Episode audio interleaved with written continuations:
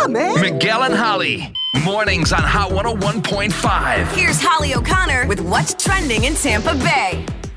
The Miss America pageant is modernizing. Now, in 2018, uh, I believe it was, they actually got rid of the swimsuit portion of the competition because, well, let's call a spade a spade.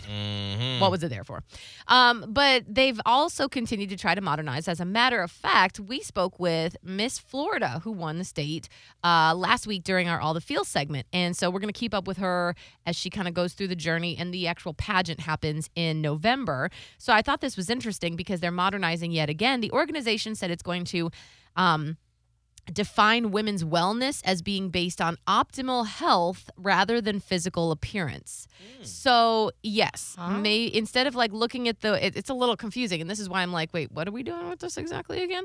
Uh and it's it's that instead of saying, okay, well this woman looks physically great Mm-hmm. and what exactly are those standards again it's a little bit subjective uh, instead of saying that they look rather like rather really great are they optimally healthy and ah. again i don't know how they're going You to gonna do a body scan? that. Like, let's get a blood drawn. i don't know Or is it like you list here's how many therapy sessions you've gone? I, d- I don't think that no How I'm I'm I listen, I'm excited for evolution. And it's not easy because It's not going to be perfect in the beginning. No, yeah. and listen, the low hanging fruit is what do you look like on the outside? Yes, that's very easy to judge someone based on that, but to actually judge them based on other criteria, I give them credit on trying and and, and trying That's to true. work they're through gonna the get a lot of They're saying women's wellness as being optimal health. So I'm not again, I'm not sure because they did not break it down into like a bullet Ah, pointed yeah. list. Um, but they said that by by doing this, they're hoping to work and move forward in what it means to be well as a woman. So you know what? I give them credit for trying. Like you More than said. just a look. Okay, I like yeah, that. Exactly. Uh, so there's a new Halloween movie coming out with Jamie Lee Curtis. I love it. Uh, it's called Halloween Kills. Oh, and she actually thinks it speaks to the current times that we're living in. She said, quote, "We're such a divided world, and I think evil is seemingly winning a bit lately.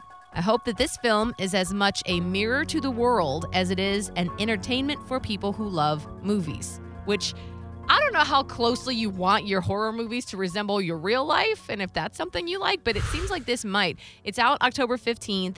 Um, it was actually supposed to come out last year, but was delayed because of the pandemic.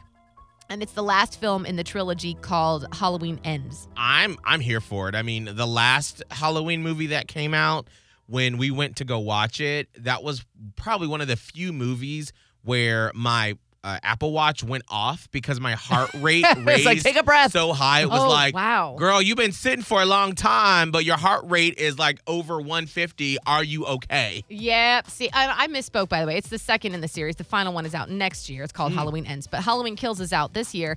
And again, if it's going to get your heart rate going, that this is basically the state of the world right now. oh, good. Yeah, I mean, when I open up Instagram, I feel pretty scared. So. Yeah. Yes, don't we all? That's what's hot and trending with Miguel and Holly.